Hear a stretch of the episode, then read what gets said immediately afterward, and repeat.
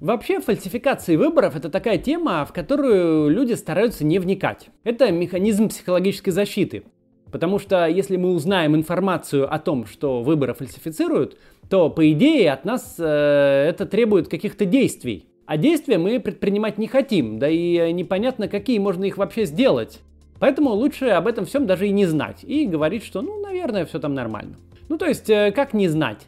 Не хочется для себя фиксировать это знание, что власть у нас держится на вброшенных голосах. Если вы чувствуете нечто подобное, это нормально и обычно. Но ознакомиться с ситуацией нужно. Как минимум потому, что это отражение нашей истории и демонстрация того, как происходило становление путинизма. Эти графики, которые мы сегодня рассмотрим, говорят лучше о происходящем, чем целый тома большие книг. Ну и вообще, даже если сейчас мы не можем ничего сделать, и вся административная машина признает очевидно сфальсифицированные голосования за реальные, это не значит, что так оно и будет завтра. Момент сейчас поговорить об этом очень хороший. 1 июля у нас прошло самое грязное голосование, которое было в России за всю ее историю вбросили 22 миллиона голосов «да». Кстати, мы открыли сервис на моем сайте, на котором можно проверить, какой был результат голосования 1 июля на вашем участке и посмотреть, аномальный он или нет. Ссылка в описании в первом комментарии. Еще, кстати, одна очень вредная штука, это говорить заранее, что ну, конечно же, выборы сфальсифицируют. Чему тут вообще удивляться? Это так наивно. Когда вы делаете так, э, вы ликвидируете последующее возмущение. То есть люди заранее готовы к тому, что будет произведено жульничество, и они не возмущаются, когда оно происходит реально, им кажется, что ну, произошло нечто обычное. Это тоже очень вредно. Нужно продолжать удивляться каждый раз эм, фальсификациям, потому что если мы начнем воспринимать их как нечто обыденное, то они станут обычной частью нашей жизни. Сегодня ознакомимся с историей фальсификаций на российских выборах. Всегда ли они были такие масштабные? Кровили у наших людей жульничать на выборах? Чтобы сделать это видео, я попросил у математика Сергея Шпилькина графики за выборы всех э, лет, с тех пор, как публикуются все данные с участков. Если вы смотрели воскресные новости, я там об этом э, говорил немного. Но решил вот сделать отдельное видео, чтобы оно лучше и легче шерилось. Начнем. Сначала буквально пару слов о теории, хотя наверняка вы ее уже слышали, но просто кратко повторим, вдруг здесь новые зрители. Если у нас есть много маленьких событий, формирующих какую-нибудь статистику, они будут подчиняться нормальному распределению. Событий со средним исходом у вас будет больше всего, чем дальше вы будете отходить от среднего, тем меньше будет событий. Посмотрим на это на примере тестов IQ. Вот картинка. Если вы протестируете всех людей на IQ, то больше всего окажется людей со средним IQ. Чем дальше вы отходите от среднего, тем меньше будет таких людей. Людей с крайне высоким и крайне низким IQ будет совсем мало. Это нормальное распределение. Если вдруг график этот в конце ушел резко вверх, и супергениев у вас обнаружилось намного больше, чем людей с высоким IQ и примерно столько же, сколько со средним, что-то с вашими цифрами не так. А если оказалось, что все эти супергении вдруг живут в, в Татарстане, то это значит, что в Татарстане просто никакого IQ никто не тестировал, а взяли и написали вам данные, что у них все гении и прислали вам, а вы включили в статистику. Да, вот так все просто. В современном мире с э, большими открытыми данными и огромными вычислительными мощностями у всех под рукой, фальсификации выявляются на раз-два. И даже не нужны никакие записи с камер и свидетельства наблюдателей, чтобы понять, что выборы сфальсифицированы. Мы узнаем о том, что были фальсификации буквально на следующее утро после голосования. И, кстати, узнаем и результат очищенный от фальсификаций. Как выглядит график нормального распределения голосов на честных выборах? Вот, например, Испания. Идеальное нормальное распределение. По горизонтали явка, по вертикали количество проголосовавших. Средних участков больше всего. Уникальных, где очень много или очень мало людей пришло голосовать, меньше. Подъем и спуск графика ровно одинаковые. Вот еще один график из Франции. Это президентский выбор. Таких примеров можно привести очень много, и все они будут выглядеть ровно так. Никаких заметных пиков, кроме основного. Объявленная явка ровно посередине графика. Уж точно никаких участков со стопроцентной явкой и стопроцентным результатом за кандидата от власти. Такие графики означают, что комиссии честно считают голоса, лежащие в урнах. У нас же на последнем голосовании график выглядит вот так. Слева внизу видно, что все начинается как обычно и доходит до 42%. Это реальная явка. А потом начинается фиг знает что. Очевидно, бросаются в глаза пики на круглых процентах. Комиссии просто рисовали эм, близко к круглому явку. Ну и чем выше явка, тем больше голосов «да». Этот график ясно говорит о фальсификациях. Комиссиям спускали указания, они рисовали нужный процент. Но всегда ли так было в России? Давайте посмотрим. Вот первый тур президентских выборов в 1996 году. Почему-то в обществе укоренилось мнение, что те выборы были сфальсифицированы, и даже об этом когда-то говорил Дмитрий Медведев. Однако данные говорят об обратном. Президентом тогда был Борис Ельцин. Он не был выходцем из КГБ. Скрытно обмануть всех не входило в его политическую стратегию. Кампания для него была крайне тяжелая, но фальсификации на тех выборах были или очень-очень незначительные, это во-первых. А во-вторых, если они и были, то направлены были против Ельцина. Как такое могло получиться фальсификации против действующего президента? Тогда был настоящий федерализм. В тюрьмы не сажали тех, кто против власти, губернаторов выбирали, а не назначали. Многие губернаторы были от КПРФ, и там происходили некоторые аномалии с голосованием. Но было их очень мало, и, конечно, никакой речи об участках, где было бы, об значительном количестве участков, где было бы 100% явка и 100% за Ельцина или за Зюганова. Обратите внимание на правую часть графика. Каждая точка – это одна избирательная комиссия. Голоса за Ельцина ложатся очень кучно. Голоса за других кандидатов, в общем-то, тоже. Результат Зюганова все же немного растет по мере появления аномальной явки э, в 90%. Это как раз вот эти вот самые аномальные участки. Их очень мало. Теперь второй тур. Ельцин против Зюганова. Идеальные графики. Опять подозрение на небольшое списание голосов у Ельцина, но масштабы очень маленькие – и вообще, это такой маленький масштаб, что ловить такие нарушения с помощью этой модели не факт, что корректно. То есть э, здесь видно, когда масштабная фальсификация, когда чуть-чуть не поймешь. По графику четко видно, подсчет голосов был честный. Никто не вмешивался в деятельность избирательных комиссий. Никто не отдавал им указания нарисовать высокую явку и высокий процент за Ельцина. Этот график лучше всего сравнить с нашим последним голосованием, потому что тут тоже были два кандидата, и они просто визуально наиболее похожи. Вот смотрите, сравнение графиков. Тут просто даже комментировать нечего. Результаты голосования 1 июля очевидно нарисованы. Особенно с этими пиками на круглых процентах смешно. Очень наглядно это видно также и по графикам УИКов. Вот сейчас вот их покажем.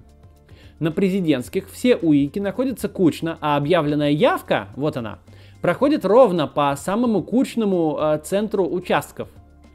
По мере отхода от линии объявленной явки кучность уменьшается. Все меньше и меньше участков, где явка э, сильно отличается от, э, средней. В 2020 году кучно расположены те УИКи, которые считали честно, в районе явки 42%. Вообще там вот эта вот зона вокруг этой явки, она повторяет э, э, нормальное распределение э, на всех выборах, на, вот в том числе и на тех, с которыми мы сравниваем.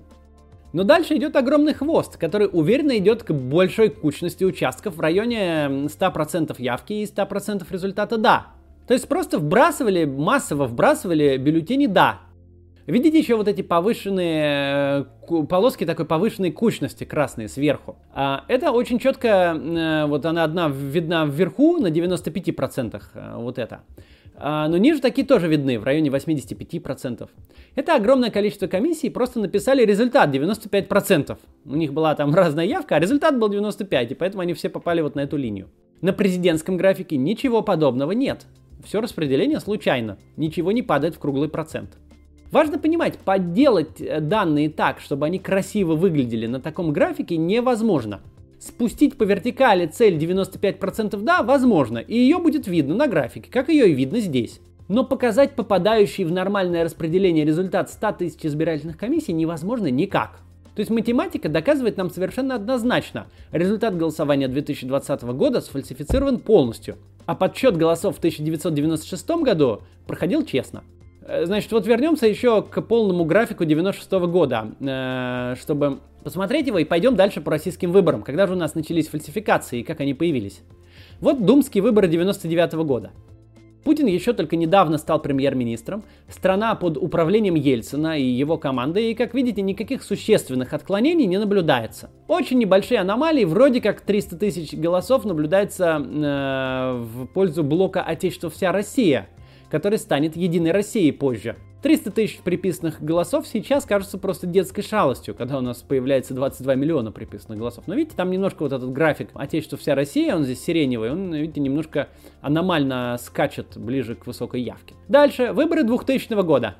Тогда баллотировался Путин. Мы уже видим небольшую, но явную дорисовку голосов. Видите, левый э, график спускается необычным образом и есть небольшие пики а на правом появляется хвост кометы и множество участков близких к стопроцентному результату и стопроцентной явке. То есть все явились и все проголосовали за Путина. Это дорисовки. Пока их очень мало. Путина тянули через 50%, чтобы не было а, второго тура. Официально он получил 52,83%. Если убрать аномальные участки, получается, что он получил примерно 50% ровно. Ну, может быть, 50,8. Э, ну, там э, вот на таких высотах не поймешь, может быть и 49,9. Это у нас самое начало путинизма и э, еще достаточно такие травоядные фальсификации. Дальше идут думские выборы 2003 года. Путинизм начинает крепнуть, но все равно это только начало. Фальсификации становятся потихоньку массовыми. Единой России приписали 3 миллиона 800 тысяч голосов. Видите, появились аномалии после явки 75%. И опять же, все уверенно движется к 100% результату при 100% явке. Хвост единороссовской кометы становится больше и увереннее. Именно тогда, на тех выборах, либералы покинули Думу, при этом Явлинскому успел даже позвонить с поздравлениями президент Путин, но потом подъехали результаты вот этих участков со стопроцентной явкой и стопроцентными голосами за ей Единую Россию, и яблоко опустилось ниже 5% барьера. Обратите внимание, все еще нет ярко выраженных пиков э, и нету э, полос уиков на круглых процентах. Результаты приписывают, но вертикаль комиссии, куда просто спускается указание о нужном результате, пока не выстроена ни в каких регионах. Дальше, президентские выборы 2004 года. Это были непростые выборы для власти. Путин тогда еще не окреп, пропаганда не работала так, как сейчас. Впервые применены технологии выбора оппонентов. Тут это сделано было внушением. КПРФ выставила серого аппаратчика, а ЛДПР водителя Жириновского. Фальсификации намного более масштабные – Путину приписали уже 8 э, миллионов 200 тысяч голосов. Группа участков с явкой близкой к 100% и результатом близким к 100% крепнет. Хвост кометы на левом графике растет. До 2020 года ему еще далеко, но участков, где не считают бюллетени в урнах, а просто рисуют нужный результат, все больше. Отчетливо начинают проявляться пики на круглых процентах.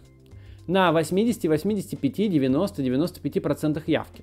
Появляются регионы электоральных аномалий, где голоса не считают вовсе, а просто пишут явку 95% и за Путина 95%. Но это пока намного меньше, чем сегодня. Это были последние выборы при председателе Центральной избирательной комиссии Александре Вишнякове, который в целом пользовался доверием и проводил выборы начиная с 95 года. Как мы видели, в 96 и 99 году выборы, проводимые им, были честные, во всяком случае, подсчет. Но тут его сенсационно не переназначают в новый состав Центральной избирательной комиссии. Однако туда входит никому тогда неизвестный представитель ЛДПР Владимир Чуров. Дорогие друзья, все. И вот уже э, выборы в Госдуму в 2007 году. Они прошли при потере каких-либо берегов. Второй пик, близкий к 100% явки, уже равен первому, основному пику с реальной явкой. Аномальные бюллетени составили 12 миллионов. Это получается почти четверть от всех голосов Единой России которая вообще совершенно не нервничая от, э, и не стесняясь этого становится партией большинства. Дальше выборы 2008 года. Слабый преемник Медведев требует усиления оглушительным результатом, и ему дорисовывают 14 миллионов голосов. Это уже больше, чем четверть от всех голосов за Медведева. Тут уже проявляются совсем очевидно на правом графике не только а, кластер а, близкий к 100%, но и те самые линии целевых результатов по круглым процентам, которые мы видели в 2020. Посмотрите, вот 80, 85, 90, 95 и дальше там 96, 97 и 98 процентов. Это просто стыдобище, и органично это никак получиться не может. Такие кластеры вокруг круглых процентов получаются только если избирательная комиссия, выдавая результат, целится в целевой процент. Дальше. Выборы в Госдуму, 2011 год. Полнейшая феерия. Теперь уже треть результата Единой России никто не кидал в урну, а он просто сфальсифицирован. Вместо реально полученных Единой России 34% объявлен результат в 50%. В Думу из-за фальсификации не попадает яблоко.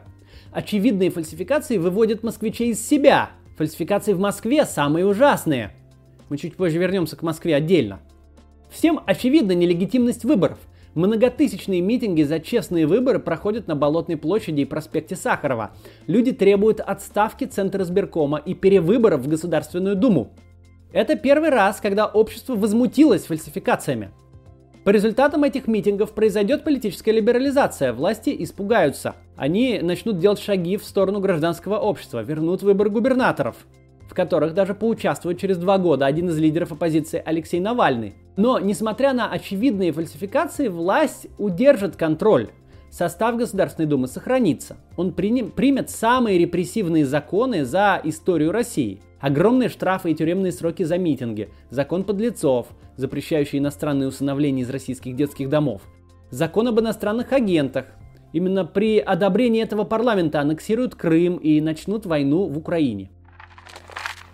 Давайте посмотрим еще раз на феерический график пририсовок и сравним его с выборами 1999 года в Государственную Думу до начала путинизма. Вот сравнение одного графика. Э, в 99 году никаких аномалий, ну кроме вот небольших э, в пользу Отечества вся Россия, но совсем еще низкие высоты это. В 2011 огромные пририсовки. Но лучше всего видно тут, при сравнении графиков э, УИКов, расположенных на вот по точке. В 99 году все кучно и понятно, а в 2011 огромный хвост кометы в районе участков со 100% явкой и 100% голосов за Единую Россию. Кстати, если вам кажется, что фальсификации из Татарстана, Тувы или Чечни вас не касаются, так как вы живете в Москве, вы ошибаетесь. Мандаты в итоге распределяются от общего количества поступивших голосов. Представьте, у вас есть избирательный участок, ну, на нем может голосовать 3000 человек. Реальная явка в Москве у нас тут, вот, допустим, составила 40%. Э, За Единую Россию проголосовал 30%. То есть ваш участок дал э, Единой России 360 голосов, а остальным партиям 840 голосов. Ваш парламент состоял бы из 30% Единой России и 70% остальных партий. Но тут приехали нарисованные голоса из Кемерово. Такой же участок, 3000 э, голосов, и все за Единую Россию. Вот полная явка, и все 3000 за Единую Россию. И вот уже в вашем совместном парламенте с Кемерово у Единой России 80%, а у всех остальных 20%. И многие партии не проходят барьер. Скорее всего, те партии, за которые вот голосовали вы здесь, барьер не проходят из-за именно таких э, вот э, участков и таких регионов. Чтобы компенсировать один нарисованный участок из таких регионов, нужно 10 участков в Москве. Ну пойдем дальше. Выборы президента в 2012 году. Существенные приписки за Путина. Но они заметно меньше, чем в 2011. Власти испугались митингов и вовсю тормозят фальсификационную машину. Москва, о которой чуть позже вообще превращается в образец честных подсчетов. Петербург же нет, там протестов было мало, э, рисование выборов там продолжится и до, до сих пор, очень долго и до сих пор продолжается. Госдума 2016, следующий график. Масштаб фальсификаций больше, чем на выборах в 2011. Опять почти треть голосов просто приписаны Единой России. Вместо 38% объявляется результат в 54%. Однако протестов нет. Москву очистили от фальсификации, а в других регионах и городах никто особенно не против таких приписок, во всяком случае не до такой степени, чтобы выйти митинговать. Дальше президентский 2018. Приписали всего 10 миллионов голосов, чуть меньше, чем на выборах в Госдуму в 2016. Но при 56 миллионах реальных голосов за Путина это выглядит не такой уж и существенной припиской. Хотя, конечно, такие выборы не могут быть признаны легитимными. И любая честная избирательная комиссия не признала бы их результаты. Ну и наш 2020 год. Абсолютный рекорд. Все тормоза потеряны. Все маски сброшены. Реальные голоса не интересуют никого, и массовые фальсификации происходят даже в Москве. В Петербурге результат перевернут, с победы нет, на победу да с результатом в 77%. Там был экзит-пул, который показал 65% нет э, в основной день голосования 1 июля. Он был совершенно репрезентативный. Везде пи пиарился именно этот день голосования, и понятно, что если большинство такое подавляющее людей, пришедших в этот день, проголосовало нет, то, скорее всего, и весь результат близок к этому. Но результат перевернут в Петербурге. Теперь давайте поглядим, как протесты влияют на фальсификации на выборах и в крови ли у наших членов комиссии фальсифицировать. Действительно ли они просто иначе не могут. Вот выборы в Москве 2011 года.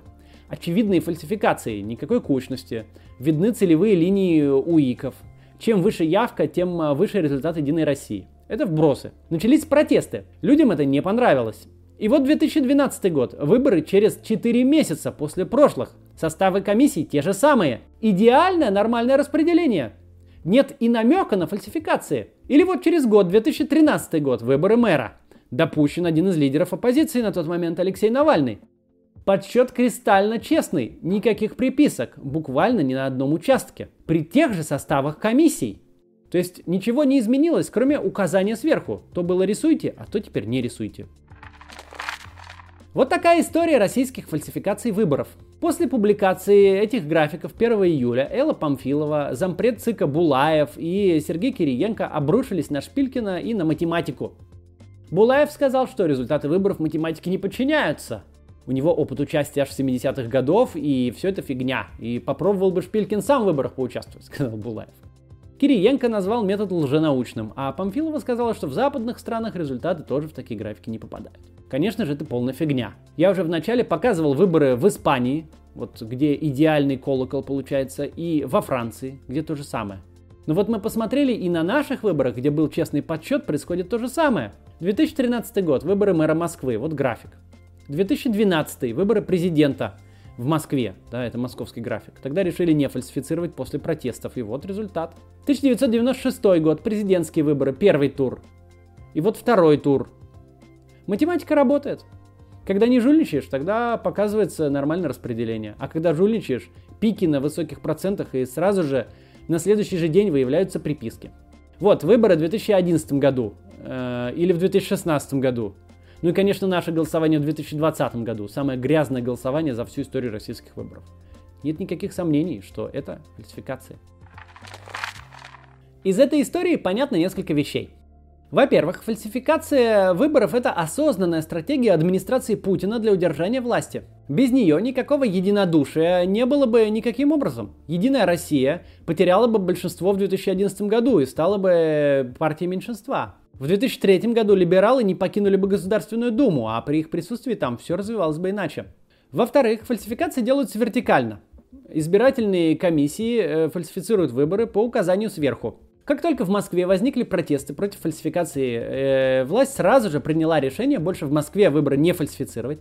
И прямо вот через три месяца те же самые комиссии, те же самые учительницы посчитали все честно. Через год повторили этот же самый трюк, и так это продолжалось до 2020 а, года. 1 июля впервые массовые фальсификации вернулись в Москву. Но вернулись а, в намного меньшем объеме.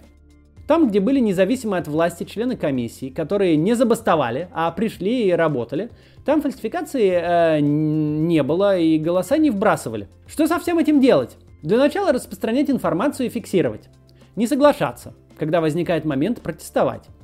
Но главное, самим быть активными, записываться в избирательной комиссии, наблюдать, становиться, опять же, вот прям членами комиссии, участвовать в выборах в любом качестве, Нормальные инструменты для восстановления справедливости, такие как суды или честные правоохранительные органы или честная центральная избирательная комиссия, которая отменяла бы нечестные выборы, нам сейчас недоступны. Конечно же, никакая честная избирательная комиссия никогда не признала бы голосование 1 июля 2020 года состоявшимся. Нельзя просто вбросить 22 миллиона бюллетеней, а потом как ни в чем не бывало объявлять о том, что все нормально и произошел триумф. И, конечно, любой честный суд отменил бы такие результаты. Но у нас сейчас все эти институты контролируются выстроенной Путиным вертикалью власти, и ни одни из них не могут сделать ничего такого. Это плохо. Но в нашей истории довольно недавно был совсем другой политический режим, где выборы были совсем уж формальностью, а страной руководили совершенно официально выбираемые на съезде одной партии люди. Такой материал, как этот, который вы сейчас вот посмотрели, а я записал, я не мог бы распространить, разве что подпольно. Но если бы э, э, я был пойман на распространении такого материала, вполне официально я был бы осужден по статье о распространении антисоветской пропаганды. Описание преступления там звучало так. Агитация или пропаганда, проводимая в целях подрыва или ослабления советской власти. Наказывались такие действия лишением свободы на срок от 3 до 10 лет и со ссылкой на срок от 2 до 5 лет. Это не какие-то сталинские порядки, санкции приняты такие в 1984 году. Тот режим казался всесильным, а закончился за три дня. Отчаиваться и считать, что все пропало и пора эмигрировать не надо. А вот распространять информацию о происходящем нужно обязательно. Чем больше людей в курсе, тем сложнее жульничать. До завтра.